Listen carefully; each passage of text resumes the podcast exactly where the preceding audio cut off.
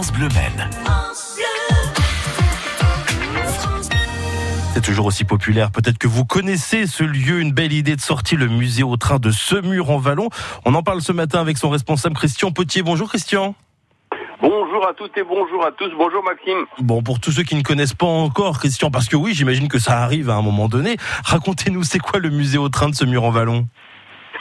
Au train de ce mur en vallon c'est un lieu assez atypique puisqu'en fait, c'est des bénévoles qui, depuis 50 ans, ont rassemblé beaucoup de matériel ferroviaire et ont créé un musée immersif où on replonge dans les années 1930. Et on prend un petit train également pour aller au musée. Eh ben voilà, c'est ça la particularité, c'est-à-dire qu'on ne peut pas aller au musée à pied, c'est un train, on y a une gare ancienne, donc on monte dans un train qui nous emmène et dans une clairière, d'un seul coup, on découvre un, grand musée. Voilà, et après, on y reste bien entendu le temps qu'on a envie. Et après, il y a un mmh. train qui vous ramène avec un petit voyage dans la campagne jusqu'à la gare de départ. Oui, parce qu'en plus, vous avez reconstitué la gare, le quai de la gare, tout est fait. On a l'impression finalement d'être dans une, dans une vraie gare, Christian. Ah bah, tout à fait. D'ailleurs, les visiteurs parfois nous disent ah bah, elle est bien restaurée votre gare. Oui, forcément, c'est nous qui l'avons construite.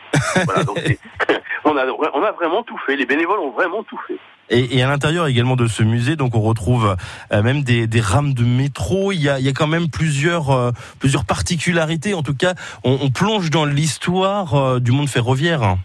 Ah bah complètement. Hein. L'idée c'était pas de faire un musée randonnion comme on appelle, mais un musée immersif. C'est-à-dire en fait il y a il y a une dizaine, même pour être clair, 13 matériels ferroviaires dans lesquels on peut entrer.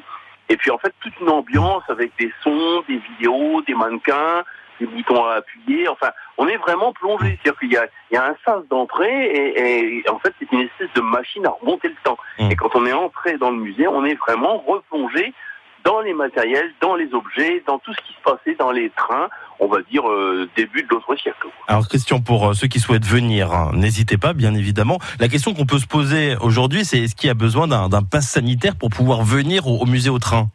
Alors pour l'instant non, puisqu'en fait euh, le train comporte 40 places, donc pour l'instant on est en dessous des 49 places réglementaires. Euh, donc il n'y a pas besoin du, place, du pass sanitaire pour l'instant, le masque suffit. Par contre, on, ne sait pas ce qui va se passer à partir du 1er août, bien entendu, puisqu'on n'a pas encore reçu les consignes nécessaires. Donc, peut-être qu'il y aura besoin à partir du 1er août, peut-être pas, on ne sait pas. Donc ni dans le train, ni dans le musée, en tout cas, il n'y a pas besoin pour le moment du pass sanitaire. Si on vient cette semaine, c'est possible.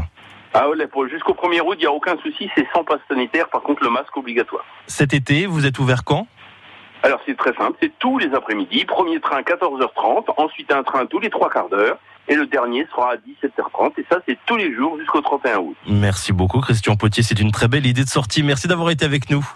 Merci Maxime, merci à tous, bonne journée. Vous êtes le responsable du petit train de ce mur en vallon.